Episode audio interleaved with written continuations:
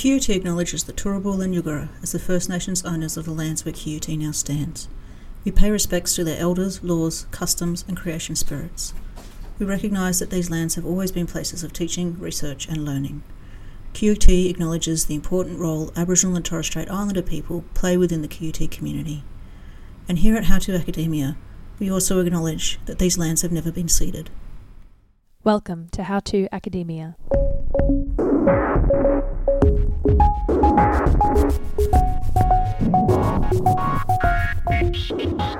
Leaving high school and joining the world of uni can be a weird and difficult time. On this podcast, we talk to our friends, students, and academics to find out how they went about the process of developing professional skills, dealing with challenges, and generally navigating the gooey mess of being a human in the academic world. Our guests this episode are Gina and Rebecca Masterton. Gina is currently doing her postdoctoral studies with the School of Justice at QUT, looking at transportation as a justice issue in rural and remote areas of Australia.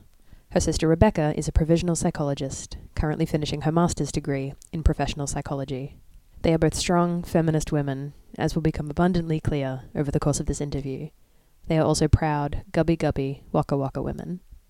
On this podcast, Jodi, Rebecca, and Gina discuss transport as a justice issue, the politics in the US and what it was like to live there, the treatment of Indigenous voices in Australia, and what it's like to try to escape domestic violence over international borders.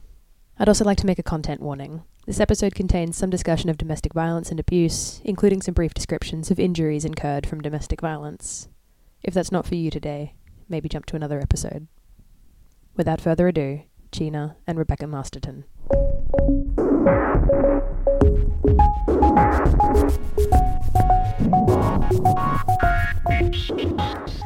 Welcome to How to Academia. Tell me who you are. Thank you for inviting me, Jodi. I am Gina Masterton, Dr. Gina Masterton, I guess, after all that hard work finishing a thesis last year. I am an Indigenous postdoctoral researcher here at the Centre for Justice in the School of Justice at QUT. Hi Jodi, hi everyone. My name's Rebecca and I am Gina's sister, younger sister.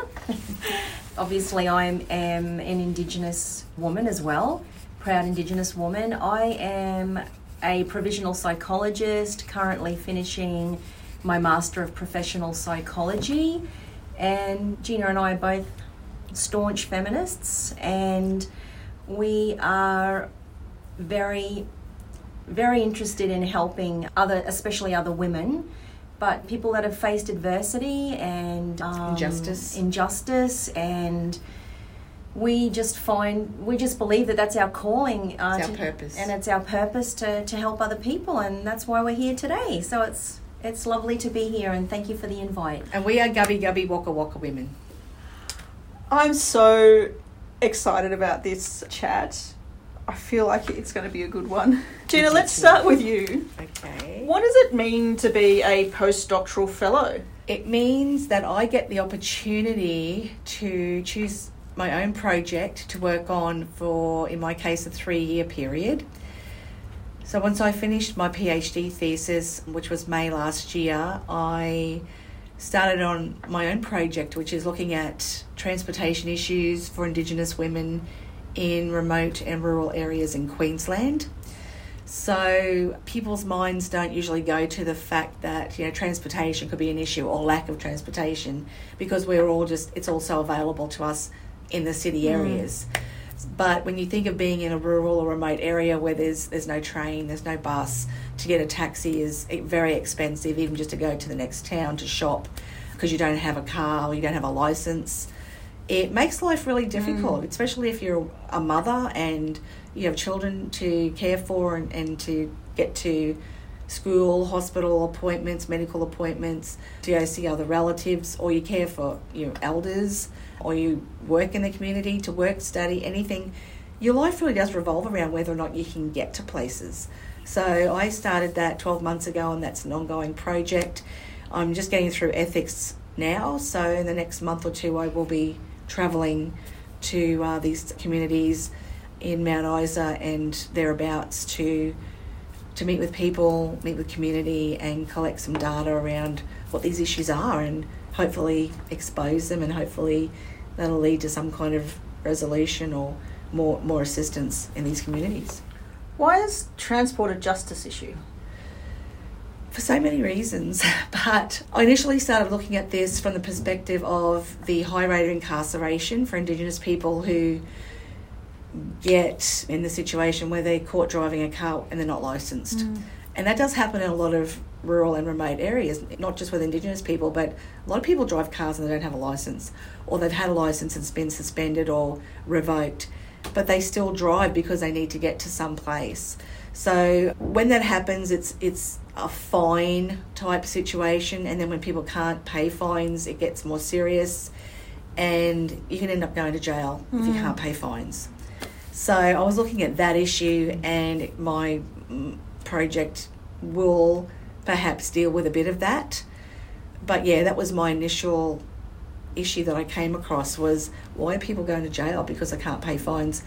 You know, why aren't they getting licenses or why are they why are they losing their Mm. license? Is there a way are there better programs or models out there in the world where we can facilitate indigenous you know, kids kids at high school for instance, getting their license, making it really important to them to know that they need to keep a license or it can spiral out of control and you can end up in Mm. this, you know, place where you don't want to be.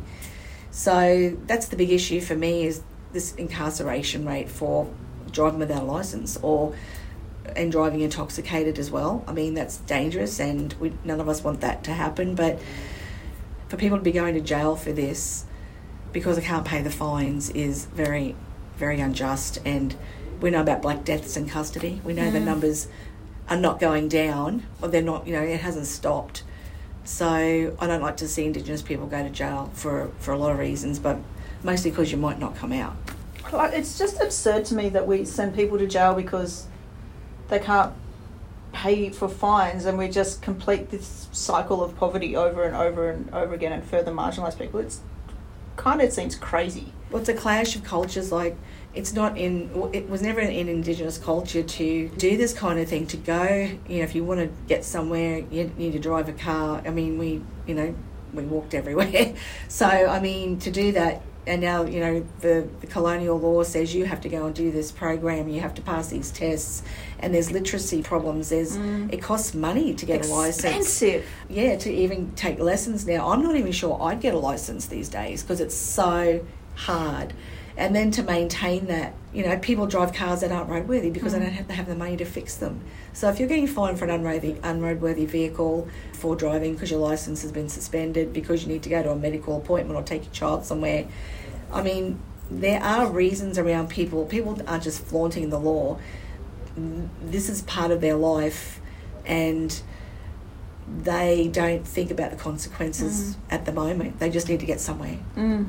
Not to mention people in rural areas Yes. are mostly uneducated because they haven't been even been to, been to school. Yeah, so yeah. You know, looking reading Language. and writing for these tests Yeah. is just not going to happen. It's Yeah. not even possible. The tests don't incorporate language, you know, so it's unless you are very literate with English, then you know your chances of getting through these tests and passing them are pretty low. But there's also got to be the issue of like the number of hours that you have to do now with somebody who is a licensed driver. Like there has to be a bit of a cycle here with being Mm. able to access people that are licensed in order to get up your hours and you even fill, like I've had to fill out those logbooks with kids Mm. and like It's hard. it's complicated. It's a very it complicated system now to get a drive. I'm not saying we shouldn't have, you know, programs and rules around. It's a big responsibility to drive a car on the road, but when you're dealing with that's like me. You know, if I went to another country, somewhere that where you know English wasn't their isn't their language, and I had to learn how to pass all these Mm. tests and and you know learn all the rules and regulations. That would be a struggle for me. Mm. So when you're dealing with a different demographic, you have to adjust all the, the structure and the and the rules and regulations to adhere to what they're capable of and what they understand. Make it doable. you Make know, totally make it doable. Make it achievable. Yeah. Particularly, I mean, it's like it's it's complex for kids that that are wanting to access services that are wanting to access things that are outside of a community, which is what we want people to have opportunities, right? And yet, this whole complex issue around transport is problematic. Mm. Yes. So, Gina, you don't come from a criminology background though. I come from a law background. So I finished my law degree with QUT in 2000 Mm-hmm. and I got admitted as a barrister with the Queensland Supreme Court and the High Court of Australia in 2000. And then about a year later, I moved to Los Angeles and I worked there for 13 years in law firms. Relocated there for personal reasons and just had a really amazing experience for 13 years. Um, my sister came with me, Rebecca. And yeah, just had a great time working there and learning from really good lawyers. Did mostly litigation, which isn't sex, doesn't sound sexy, but you know, it's all about how you can learn all these different skills as an advocate for, and and that's that has stayed with me right now as, as a feminist advocate for as a human rights lawyer. I still call myself mostly focusing on issues that affect women. So that's my passion now. So I learned a lot of great skills being there. And my sister got married and had a baby boy when she was there. So we brought home a souvenir. He's still living living with me in my home and eating me out of house and home. He's 12 now, um, taller than us. Well, it's only going to get worse. Oh, yeah, the food just has to keep coming. But yeah, no, it was a great experience, and I had a really good chunk of time learning from really good advocates. And yeah, I, I, I, I, I think every experience is, is a learning experience and can take you Mm. forward into other areas.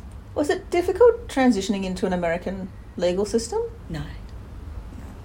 Well, it's a lot of stuff is the same, not exactly the same, but the theories behind it are the Mm. same. I'm a fast learner, so I kind of picked it up pretty quickly. But I, taught, I had to teach myself a lot of stuff, and they expect you to learn quickly in that in the, in those situations. And it's a very fast-paced environment, and I was I was younger, so um, I had the energy to kind of you know pick up on things. But no, I found it pretty straightforward to just learn the codes, learn the legislation. It's very similar to here and how it is Mm. uh, the the system. Well, you were writing briefs for your bosses and you Oh. were better at it than they were, remember? Yeah, I got a lot of. I'm, a, I'm not a bad writer, but because you, when you love something, Yeah. you invest in it, you pick it up. You know, it's it's um it's a joy. So it was really fun for me at that time. Rebecca, what on earth made you decide to go to LA with your big sister? Basically, I have been My shadow. hanging out with her ever since I was about 12 and she was about 15, 16.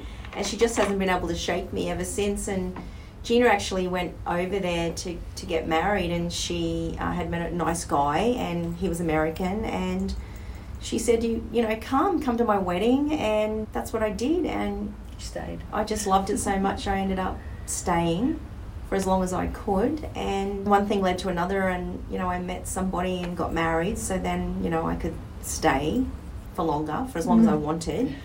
Became a citizen, so I have dual citizenship, and so does my son. But honestly, America is amazing. It's it's just like here. It's you know you would think that you were here, only there's no humidity. So in California. we, and we were lucky to live in good areas, so we were never Yeah. never felt like we were in danger. Mm, It wasn't a big drastic transition. So, yeah, no, it was it was exciting. I'm Yeah. glad that we definitely. I'm glad we had that experience, but it's nice to be home. That's Mm. for sure. So America's getting a fair bit of flack at the moment for their global positionality, shall we say? Mm. How do you like? How do you reflect on that? America, is my opinion is America has always been very insular, like historically, because they could be.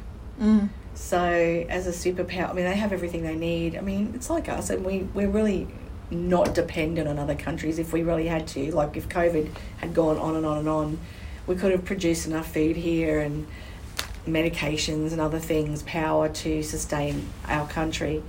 So America's always been very insular. They haven't, because we're part of the Commonwealth. We've had that connection with the UK and, and, and that European background. We've had a lot of European people migrate here. We're multicultural. America's been very disconnected, I think, I think, from the rest of the world in many ways, uh, politically, in a lot of different ways, because They didn't think they needed anybody else.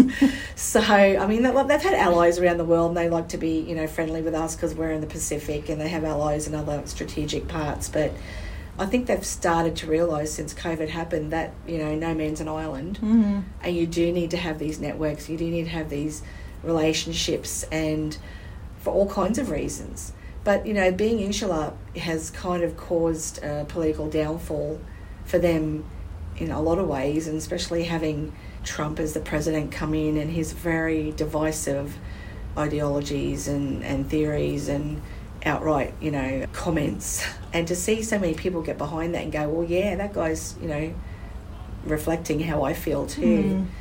That was pretty confronting to know. You know that you know those people are there in society, but you know for them to really come out of the woodwork and, and see the numbers for well they elected him.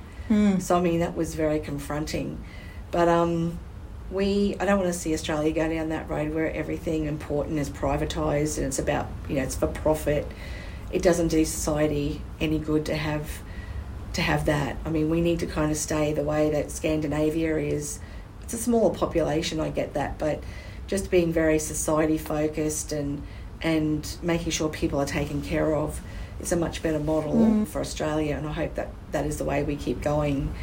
I hope. I mean, things are changing here, and a lot of people are, you know, suffering even now homelessness, not ac- no access to medical help. Children are, you know, not getting education. I mean, what's going to happen with the next generation? That we have kids that didn't get access to education. It's a bit scary um, and very different from when we grew up because we had everything. You know, everything was there. You know, you could go to the CES to Centrelink and grab a job off a board, and you know, it, it was just there was no problem. You know, mm. not like there is now, and it's confronting even being here now, seeing what people are dealing with.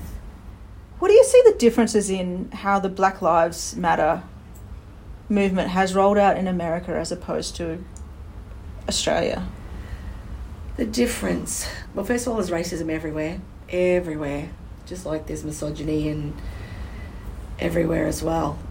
I think that when it, with America and the Black Lives Matter movement, because there were so many people behind it, and that's what I think where change comes from mm. as a movement, like with feminism, with, with women's rights, with any kind, you know, disability rights, anything, anything that any, I wouldn't say disadvantaged group or vulnerable group, any issue that we have, if you get the numbers behind it, that's when change can happen. As we've seen with feminism over the years since the 1900s, you know, you had to take a mass amount of, of people to get behind, you know, why can't women vote, and et cetera, et cetera.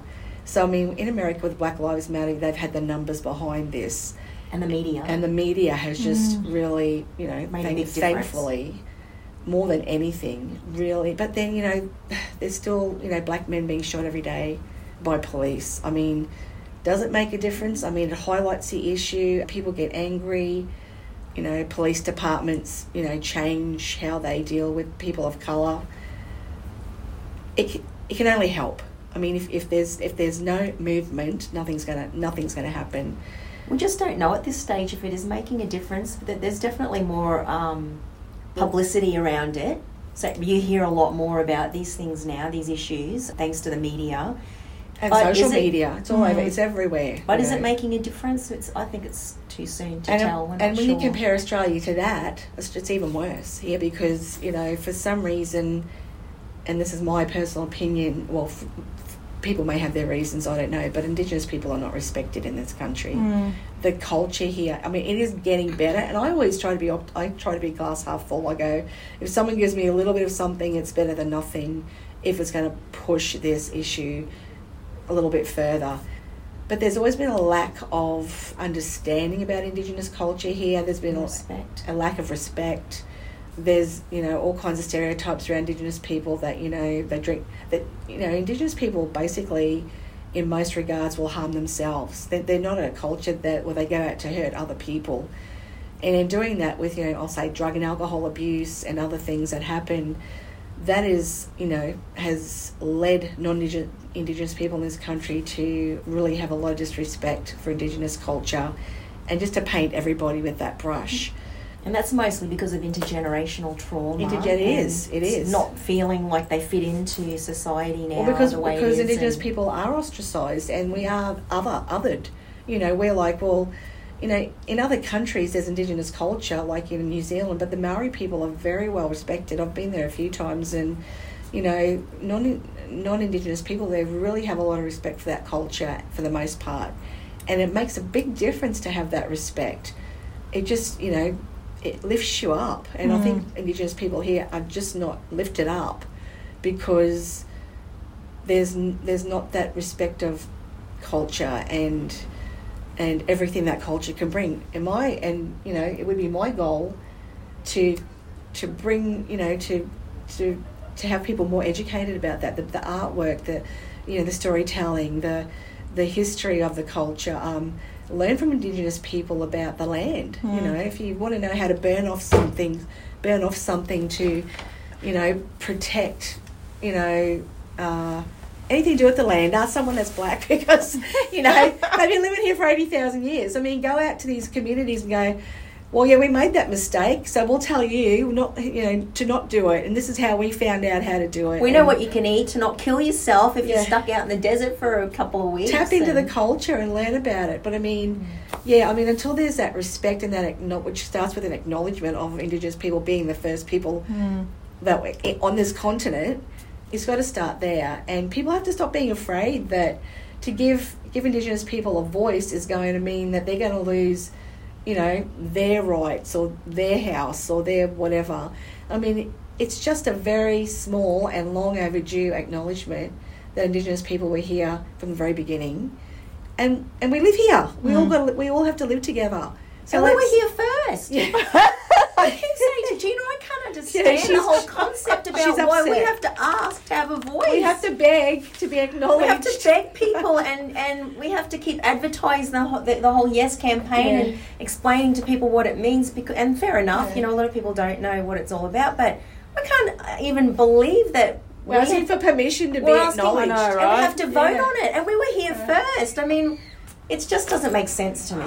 I'm going to say, like, as a white woman, and as a queer white woman who has been through a Referendum. plebiscite, not a representative, we didn't even get a referendum, we got a Oh, oh plebiscite. oh, that's right, the plebiscite. yeah, it's been through about my rights. I find it is particularly absurd Yeah. to be questioning this around Indigenous voice to Parliament. So I get the sense we're all on the yes vote in this room. Yeah. Yes. I said that to Rebecca. Yes. I said she has all she said to me just that, what she's what she's just said. And I said, Well now you know how the people how you know, gay people who were denied the right to get married felt for, for all this time. This is how it feels to be marginalised. Like I think it's absurd to have the idea of you know the majority gets to comment on your rights, Yeah. what are fundamental human Exactly. rights, it, and it feels so much more deeply offensive to me for Indigenous people.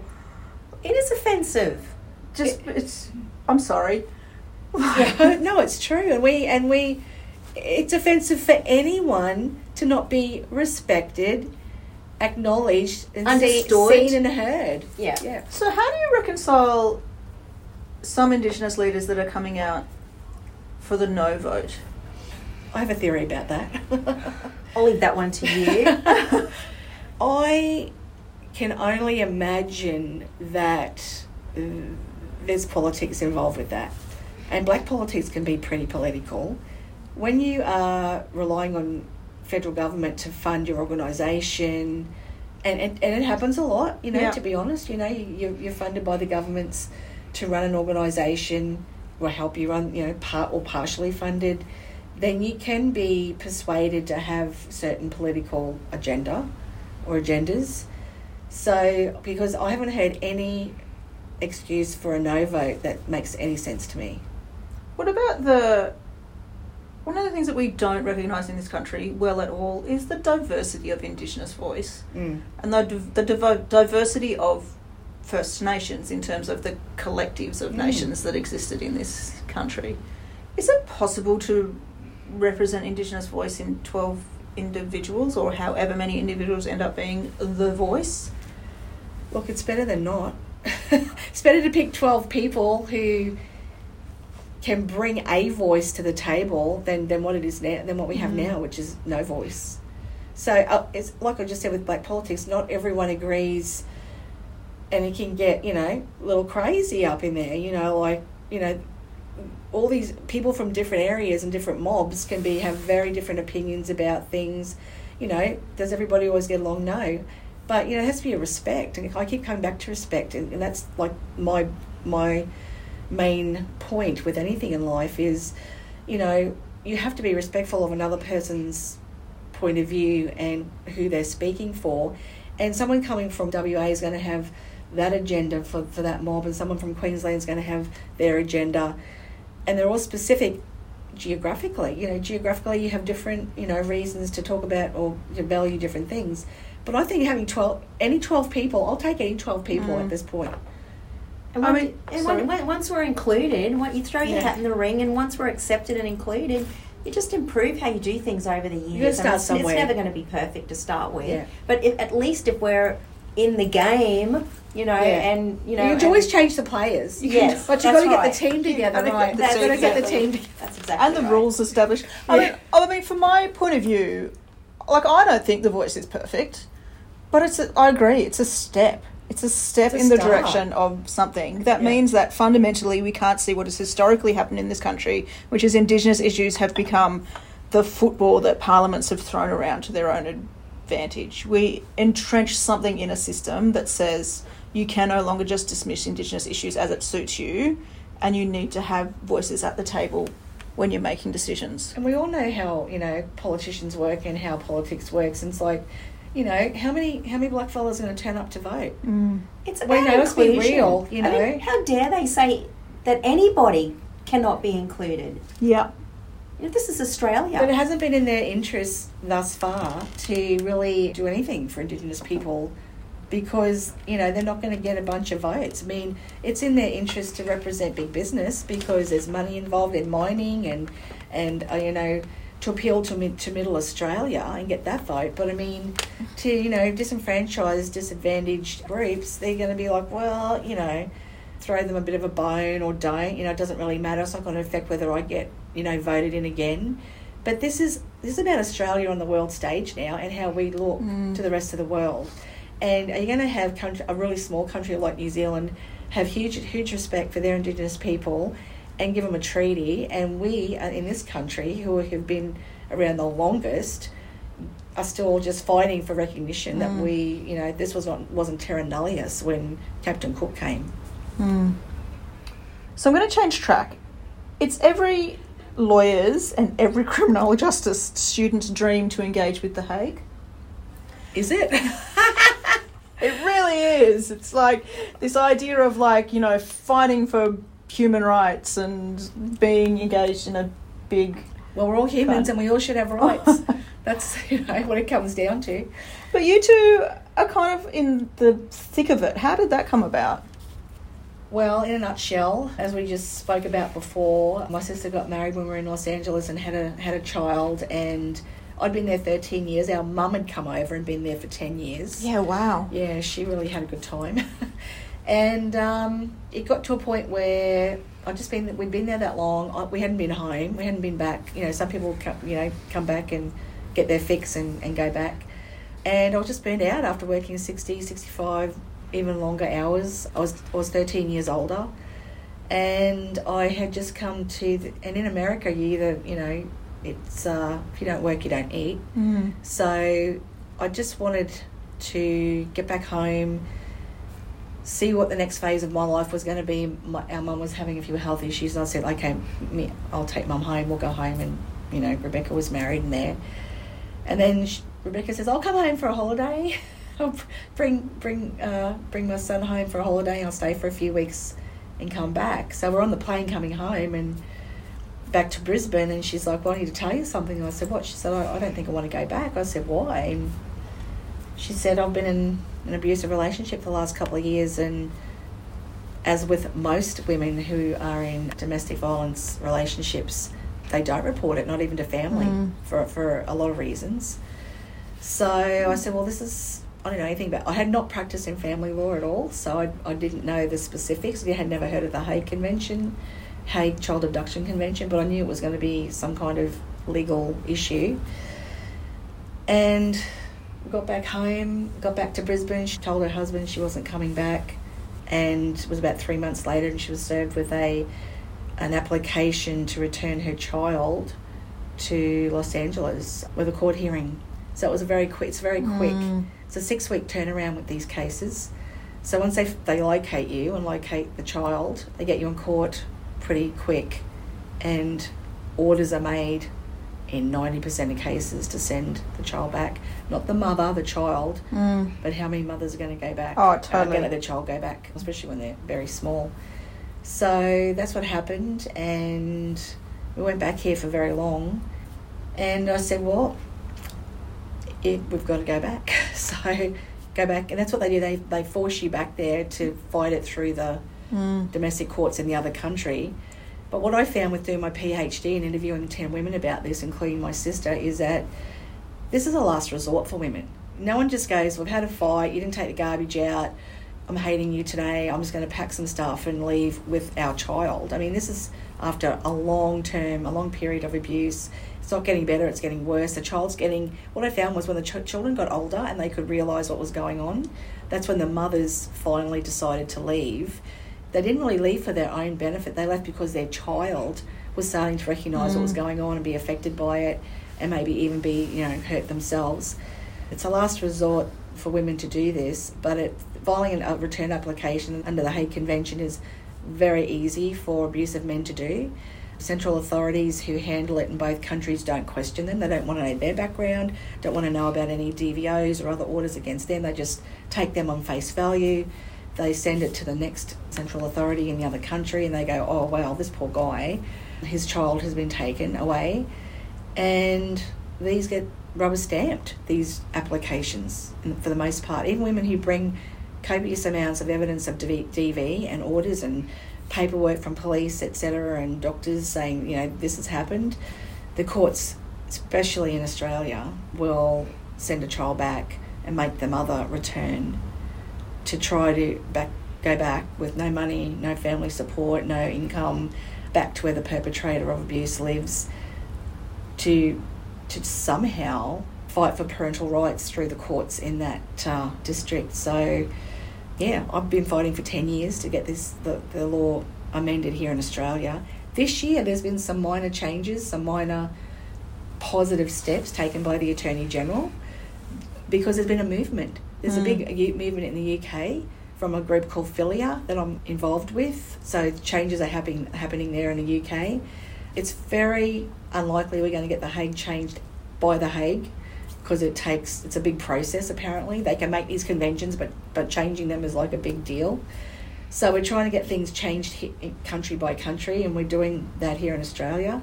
So I've been interviewed a few times by ABC Radio and by the Family Law Council a couple of months ago, which involved family court judges. So because women are dying here from domestic violence, like two women a week at least, you know, it's it's just off the charts. So when a woman says I've left someone because they're hurting me and my child, our child, that's just got to be taken seriously. Mm. So the Attorney General this year has amended the, amended the regulations here, which obviously shows they can, to say that judges can take domestic violence into account. Not that they must, which would have been a better word to use when you're changing legislation. So judges still have the power to do that or not. So that doesn't really force them to change their approach to Hague cases.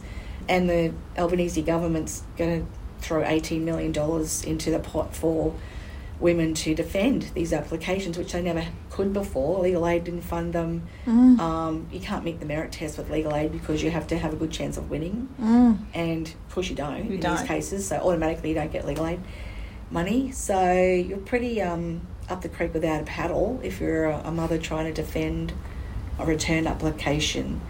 So things are changing slowly, but I'll take it. And I think this time next year there might be some fundamental, significant changes to our Hague laws here.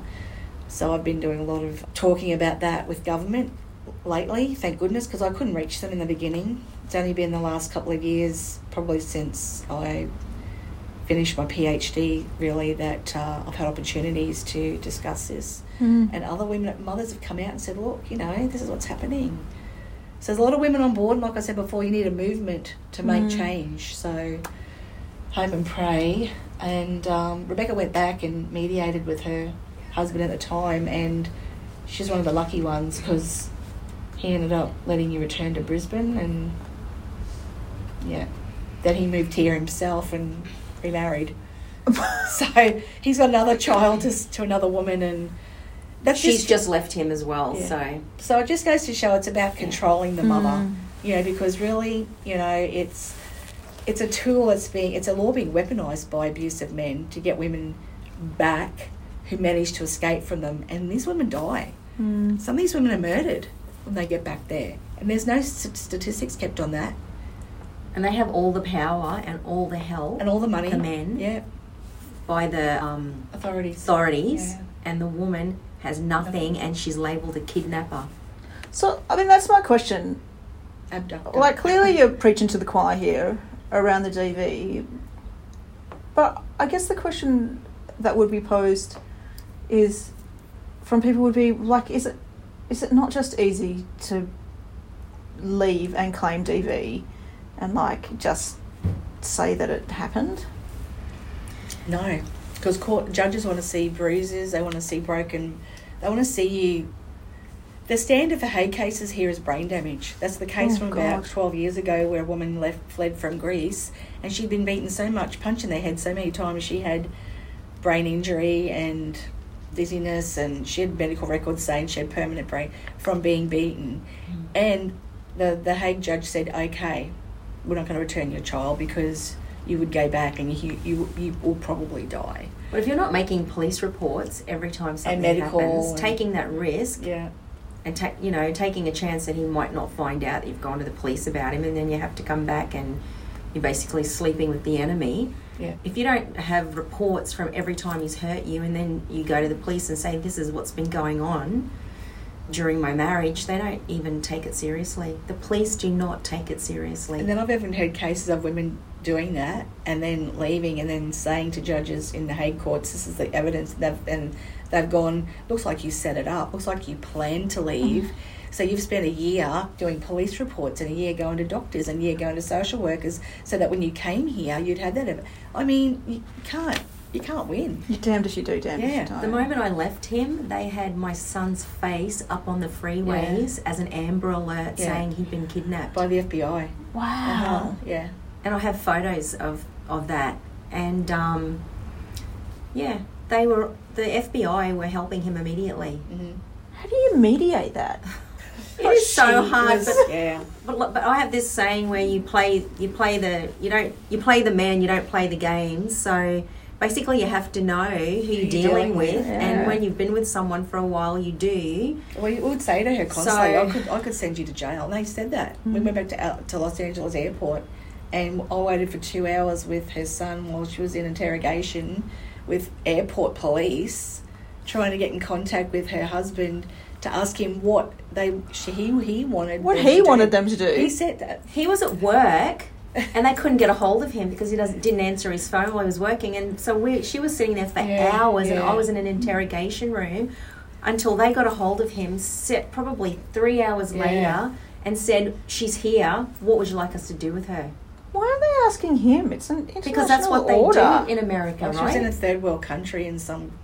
Yeah. That's in a- weird. In America, they can decide your fate. And then they've criminalised it here now, so you can go to jail pretty much in most countries now if you're a mother who's taking your, your child with you to leave domestic violence. That's a relatively new thing in here. They don't advertise it. But yeah, no, he could have sent her to pr- a federal prison and told her that every day. If they would have, if he Yeah. would have said to them, "Arrest her," then I would have gone to jail Yeah. yeah, wow. that Yeah. day. He said, no, I'll deal with her. So is that it? Is that better? I mean, Yeah. That's the chance you take when you go back with your child. And that's why women are dying. Yeah, they're getting murdered by these So, what very does the evil men. ideal system look like? For Hague cases? Yeah. It's don't marry a guy from another country. or, or, or no, you don't even marry. You don't even have a child with someone from another country. But if you do, for, for these cases to be better better handled, I call it a good law gone gone wrong because or good law gone bad because it was drafted in the seventies to deal with fathers abducting their children from countries and taking them to the Middle hmm. East, and there was no law around getting the kids back. No, you know, conventions. No, you know, once that they were uh, gone from here or LA or whatever to, you know, some Middle Eastern country, you probably weren't going to see your child again. So it was that was happening a lot with fathers because they knew they were going to lose in these court, you know, court cases. So because they're abusive, so they they drafted this law and they, this is protection for mothers and children now. But when you flip that and, and mothers start leaving domestic violence with children, but they're applying that same law to different circumstances, it has a whole range of different problems for these mothers and children. Mm. So I don't think it should be applied to, to the circumstance where a woman's leaving domestic violence with her child at all. It just shouldn't be. She's never going to leave the yeah. child behind. No. With an abuser, especially. So, yeah, I mean, it's just, I don't think that law should be applied to those circumstances. If it is, and you do bring evidence of domestic violence, I've, I've gotten orders, and the court said he's, is running a drug cartel in South America. This is a bad dude. You know, if you can bring this evidence, which women do, that's automatically this application's dismissed mm. straight away. If you're an Indigenous woman with an Indigenous child, that child doesn't leave Australia or New Zealand or wherever it's wherever they are. They do not leave the country of their of their origin of their where their people are. I mean, right now, like last year, an Indigenous woman here had to send her two-year-old little girl back to Europe to an abusive father who doesn't even care about the child. And she wasn't allowed to go back at the same time they, either. The court ordered for, for her, yeah, for months. Yeah. So I mean, if they are going to apply this convention to those circumstances where a woman's leaving DV with her child, and she can prove domestic violence has been occurring over this period of time, and to go back would, you know, place herself or the child in danger, that should be an automatically automatically dismissed application right there. What about the men, though, I feel icky even asking these questions. It's okay. What about the men, though, that don't abuse their children? Yeah. They're just violent towards their partner. And that's what that's what that's what judges base their decisions on in these cases because the convention's supposed to protect children. There's no mention of mothers. The way they get themselves off the hook is by saying, "Well, it was only the mother that got bashed up. It was only the mother that got you know, raped in the marriage. It was only the mother who couldn't access funds to feed, you know, feed herself and, and you know, just had to, you know, do the best she could. So they go if it, if there's no perceivable harm done to the child, and we all know by through research that if a child's living in a domestic violence situation with you know a father beating a mother and they're witnessing that, that has long term traumatic you know effects on a child anyway. But judges and with Hague judges think, well, if the child hasn't been physically touched, they're okay to go back, and that's what they how they justify these decisions to return a child. So that's what my argument's been for ten years: is if a mother's getting abused, beaten, etc., and the child's witnessing it, or the child's growing up in that environment, that is, you know, harmful to the child, mm. and there's tons of evidence out there and research that says that as well. So we've been trying to educate judges who are just family court judges, and then they started off just hearing these Hague cases and just not really dealing with them as a separate, you know, beast, which is what they are, but rather just like, oh, you're a woman and you you you had a tantrum and you're left with your child and you're depriving this poor father of their child, and it was only you that got hurt, not the child. So we're going to send, you know, we're going to let the child go back. Which is so crazy when I hear myself say that out loud that they totally disregard the fact that this woman's been, you know, abused over years. And then finally, as a last resort to, to save herself, and her child's old enough now to really be affected by it, has made a decision to go. And she can't tell her abuser, oh, by the way, I'm going to go, you know, just because these women end up dead, mm. you know. And may I just speak to that briefly from a psychological point of view? There's a ton of research out there that just shows that children should not not be away from their mother mm. from the age from birth to at least the age of five and even older. I mean, there's there's research out there that shows that they can live without their fathers, but they cannot live without that attachment, eternal, that that that relationship with their mother, that nurturing, that bond, that relationship, that affection, until they're at least five years old, because it will have a traumatic effect on their mental health and well-being. So they, they need their mother. They have to be with their mother no matter what. So even if they're not being abused themselves, they should never be separated from their mothers. And how did you Ever. just disconnect the fact that, you know, the mother's being abused physically in all these other ways, uh, but the child, in their eyes, isn't? I mean, of course they're being impacted by that. And then the indigenous children, that's a Oh. whole different layer of Of, of hurt. of yeah. hurt and you know being separated from your culture your indigenous culture and your country Really? you know that's a whole different level of trauma as well mm. Must have been terrifying getting on that plane. it was it was very scary I, I didn't know what I was going to be in, in for I knew it wasn't going to be great but I just really needed to be with my family and as far away from him as possible and I just thought one day at a time I'll deal with the rest later. But it was so freeing being up in the air and knowing that he It was wasn't scary he wasn't going, on it was scary going back though. he wasn't I on just that didn't know what to expect. he wasn't on that plane with me. But yes going back was it was very scary. Mm. The most scared I've ever been. Not knowing knowing that my fate my future was in his hands and not knowing That's the way it is for all women what he Mm. was going to do my happiness was in his hands for your life. completely Yeah. yeah So your son is of an age now where maybe he can understand and start to reflect on some of this stuff. How does he reflect on it? Also, again, I've- you don't have to answer this stuff.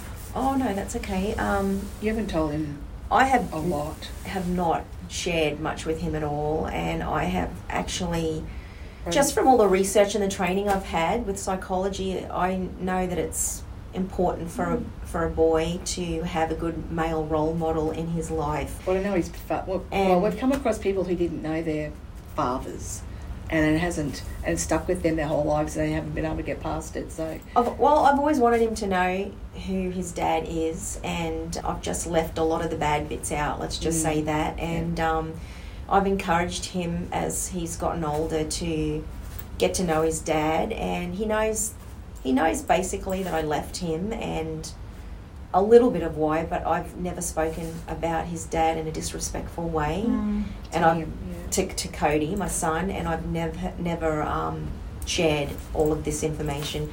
I'm sure he will probably find out one day, but it won't be from me. It'll probably be from the media, the internet. the internet. But I'm a firm believer in you know if it's safe for them, that he should know who his dad is, and He's had years contact with him. and now that he's older and he's Mm. actually bigger than his dad, you know, and I encourage him to get to know him. And his dad has changed a little bit over the years and come to realize um, his behaviour was unacceptable and Why you left? and what and he realizes now why I left. And we've talked about that since, and we've made peace. And I've tried to encourage Cody to have a relation. Well, after I left, we had an agreement that Cody and him would have Zoom sessions from time to time, just so that they he wanted to keep that communication going and. And I was okay with that because it meant that I could come back to Australia and have Cody with me, and he wasn't here, and it was it was just peace peace of mind for me. And so Distance is always what the women, what women told me when I interviewed them was they just there was nothing else they could have done where they would feel safe except to put distance between themselves and their abuser. So that's what they did. Hmm. You know, the authorities, you know, the DVAs weren't helping, the police weren't helping, the, you know, no one was helping. So I mean, they were just facing this threat every day. So- So, they just left. so we would say to ladies, even girls that are females that are from uh, that are here in Australia, Yeah. but they might be from another country. Yeah.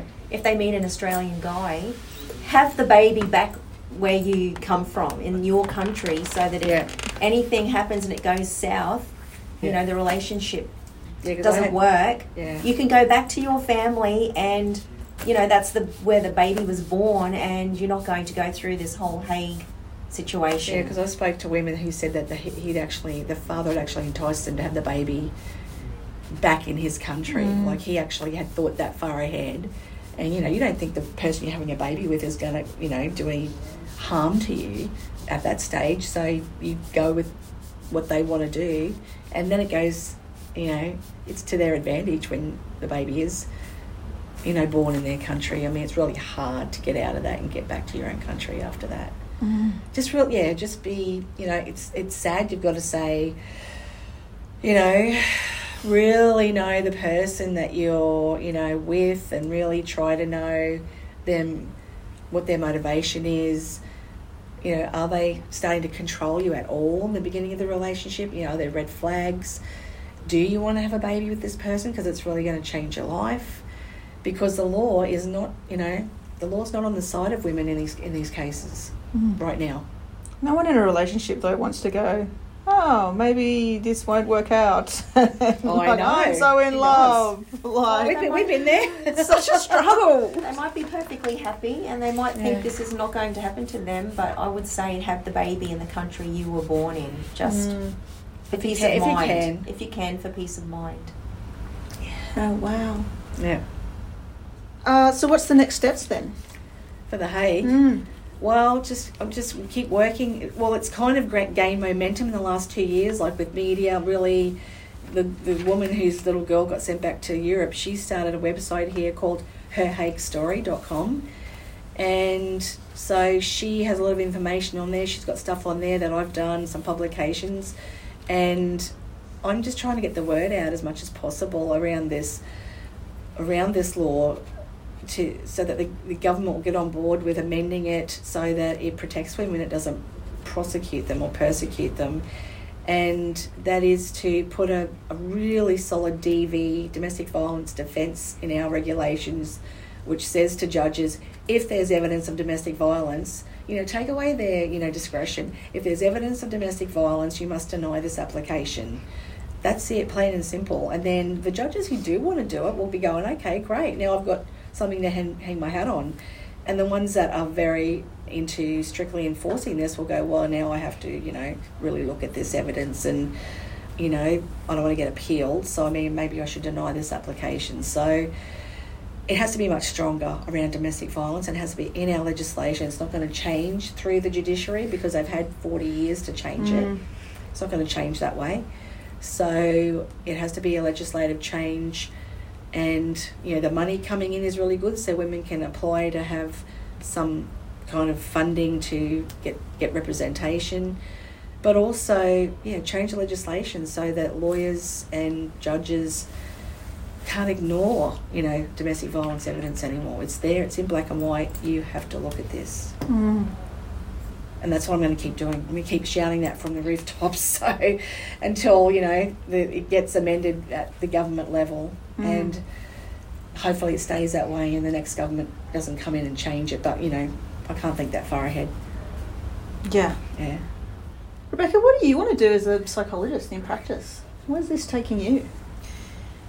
I really feel it's my calling to work with people that face adversity every day. I, throughout my undergrad uh, degree, I worked as a carer in disabilities and loved it. Just found it so rewarding every day. And that's definitely the direction. I mean, the, the beauty of psychology is you can just work in so many different fields and take on so many different kinds of positions. I actually, um, by nature, am very positive, so I really love positive psychology. But I don't want to be a life coach, so I, I, I really, I'm very interested. I have been a, a personal trainer in the past, so I really am interested in eating disorders. I am really interested in, in people with disabilities, our senior citizens as well. Anybody that struggles to be seen, to be heard, to be recognised. Um, we like working with women from eight to eighty.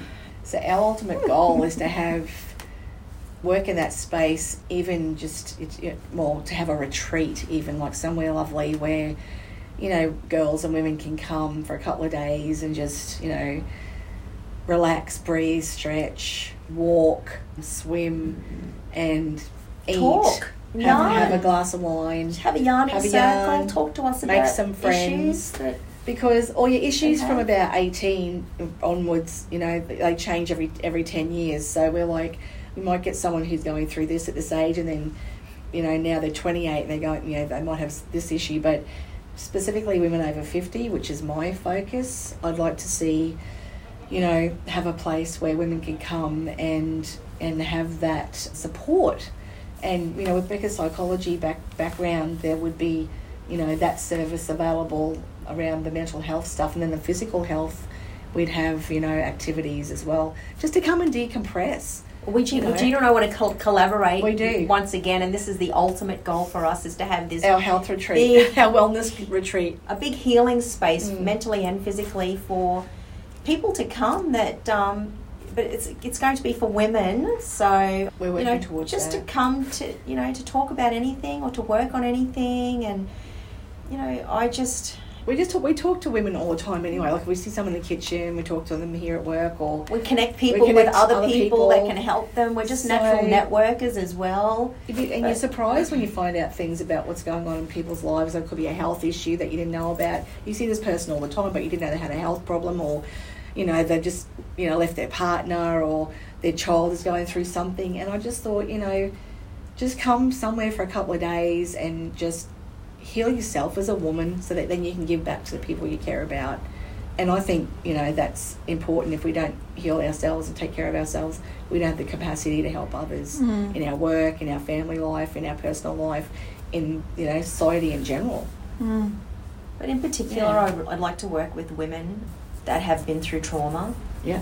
and just help them to rebuild their self confidence because, you know, in psychology, you realize that a lot of issues stem from low self esteem, which is usually Childhood days has been triggered, Yeah. you know, from childhood, Mm. you know, childhood trauma. And then, you know, a lot of us grow up with thinking that we're not good enough, we're not smart enough, we're not funny enough, cute enough. And so, you know, just I think because I'm naturally positive, I want to help people to be that better Their best- version their of best selves, themselves where they can see, point out things about themselves that they don't never really.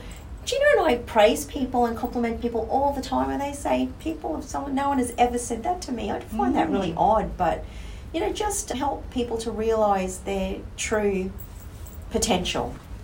I can't wait to come sit in your yarning circle. Yes. You're going so to get in. the first invitation. Oh my god, love it. Just to be free and feel heard. Because Yeah. are we lucky we have each other? So we're always like, you know, seen and heard with each other and being best friends and sisters. But I mean, we have a couple of women in our circle. We make friends every day, but you But know, we only have a few close friends that we engage with and they know everything about us. But I mean, for a lot of women, people, there's a lot of women, there's like no real opportunity to just go. or connection. There's so many lonely people Yeah. out there. So my parting message would be, reach out to people, say hello to people. If you Mm. see somebody that's, a, you know, that looks a bit quiet or they've got something on their mind, don't let leave them be. You know, speak to them. Maybe they don't have anybody to talk to. And Gina and I do it all the time. And, and you people would be open surprised. up really quickly. They open up, and you'd be surprised that What they're they tell you, they're probably they- going through a yeah. lot, and they just want a smile or a friendly word. want to be unburdened for a minute, you know, just to like, I've got it out to someone, you know. Not everyone can afford a therapist, so I've got one here. she doesn't charge me, so you know, and she's very honest and real with me. But I mean, not everyone has that, so yeah, that's going to be our our wellness space, and it's just going to be, you know, that's our goal for the next couple of years. So we're So working towards that. We want to heal our community. We want to heal the world, yeah. One person at a time. I feel like there's something in, like, one of the subjects I teach is trauma reform practice in criminal justice. And one of the amazing things that the students pick up on every year is they talk about creative therapies Mm. and the link to Indigenous cultures, which used to have ritual and sing and dance Yes. and move and Yeah. do art around We will be doing that. connecting Yes. and Yeah. resolving trauma Yeah. and building identity, which all of the core things that we of Western European descendants have just gone, oh well, that's not necessary, Mhm. and it's I think we're so much worse Yes. for it because we and we can really learn from Indigenous knowledges around Mhm. that connecting it, around gender, around creative expression, around ritual Mhm. that is deep, it's deeply sad to me that we've lost so much of, and we don't practice so much of that Connection. now Mhm. nowadays. We go out dancing like every two weeks, just just in the city. We just go out dancing for a couple of hours, and we just we're creative with it. Know, we're just like people let us. they don't throw us out, and we go, we go clubbing to the '80s music, and we just drink water all night, and then we we have a kebab and we go home. That, that was therapeutic. It's was so therapeutic. therapeutic. Just have that connection Yeah. with your community and with country, and just you know, it's, it just makes you feel so But free. your point about alive. having that creative expression, and it could be, you know, can you know, do you have time to paint? Do you, I mean, you've got to make time Mm. for this stuff. You've got to make time to, you know, free your spirit. You know, you just you have to because we're in charge of healing ourselves. Mm. I will have Yeah. dance, pet, Yeah. art, music, Yeah. therapy, all of those things I love. And I'll have food agree with. therapy. I'm down with it. I'm so so into this. Yes. So Gina, tell us about your favourite theorist.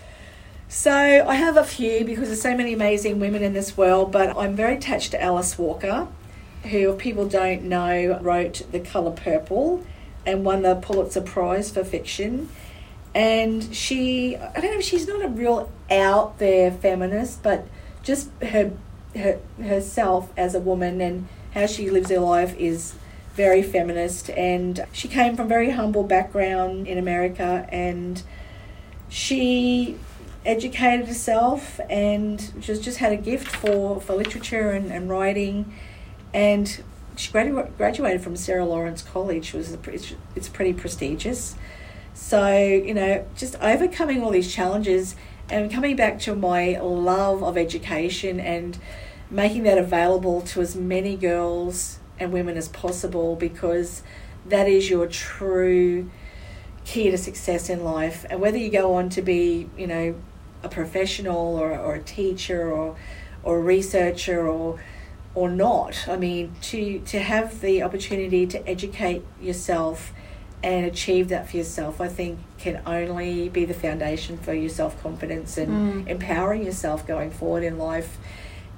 But for my sister and I, for Rebecca and I, it's the all the education we've had and the you know the degrees we have been able to achieve thank goodness through a lot of hard work and and you know opportunity has only empowered us to want to help other women so if that and that's alice walker i believe like women like her and and other women in community Aileen Moreton-Robinson and Chelsea Watego now who's running Mm. Carumba and you know non-indigenous women too any indigenous women who come into this sphere of giving of themselves as educators as teachers i think that's the best gift you can give anybody Mm. so yes and you know the color purple a very you know amazing piece of literature and uh, made into a movie of course with whoopi goldberg and oprah winfrey and yeah very moving so she's my she's my my choice for today I love it. yes Rebecca, who inspires you? You know, I actually could say a lot of well known people, but my true inspiration is my sister sitting right beside me. thank you And probably just watching her go to university many years ago when I was a hairdresser and thinking, oh, I could never do that. I've never I've never paid for a haircut for thirty years. so she's my Like, inspiration. Mm, I need a hairdresser I like. and just you know just thinking that uh, you know i don't i'm not a book person and i could never do that and they're the kind of things that you know you t- you know that's the self-talk that sometimes we limit we limit ourselves. with limit our ourselves with but just being so close to my sister and you know living with her probably almost every day of my life Well, I was the first um, person in our family to go to uni, so yeah you know. she's been my ultimate role model and my inspiration Oh, Thank you. Of course, there are lots of psychologists and public speakers and you know positive role models out there, but definitely Gina is my true inspiration. Thank goodness for big sisters. definitely. Gina, let's go with you first. Top tips for students surviving university. All right, I'll do five, and then Becky might want to do five. We'll do this list here. So we kind of did this. We collaborated on this. So to just understand, because I didn't go to law school till I was twenty nine, so I kind of had all my partying behind me, and I was, you know, focused, and I was growing up.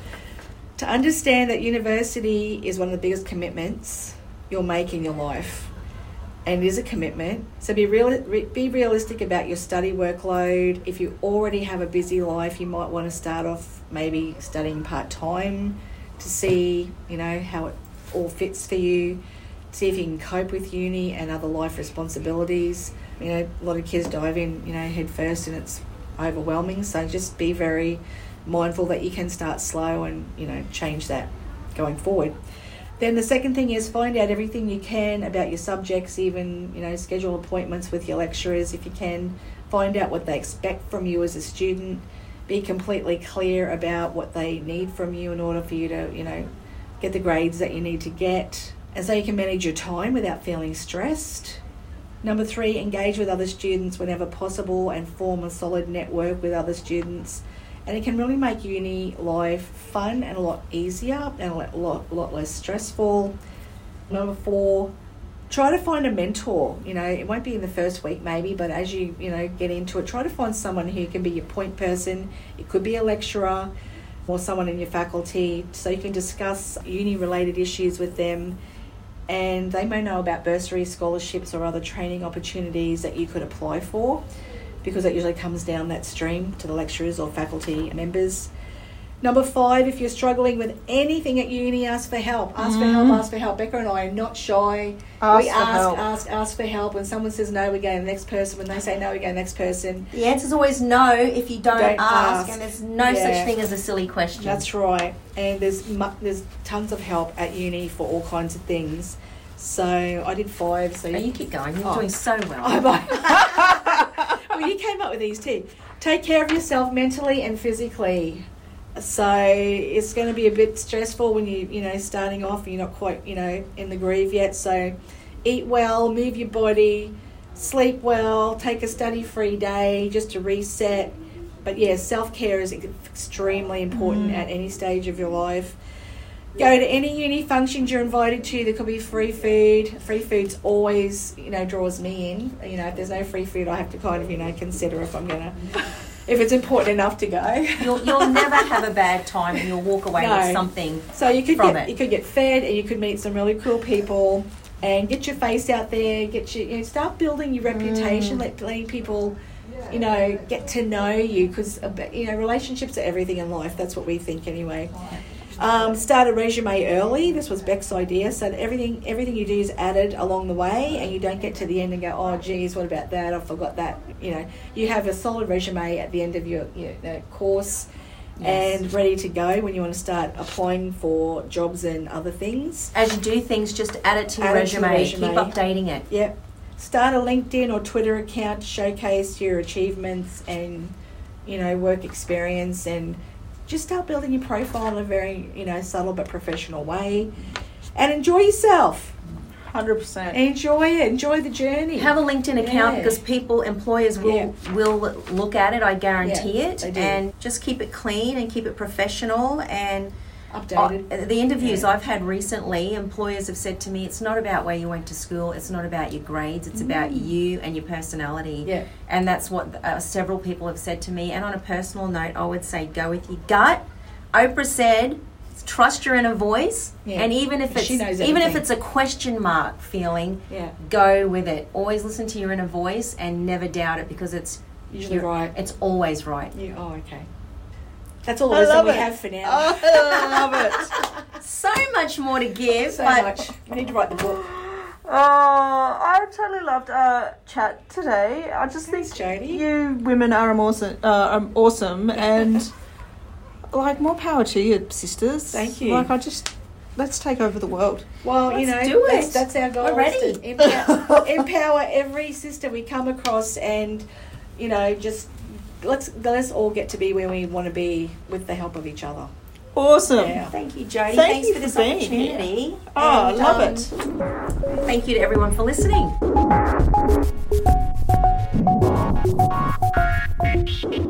This podcast was hosted and produced by the excellent Associate Professor Jodi Death.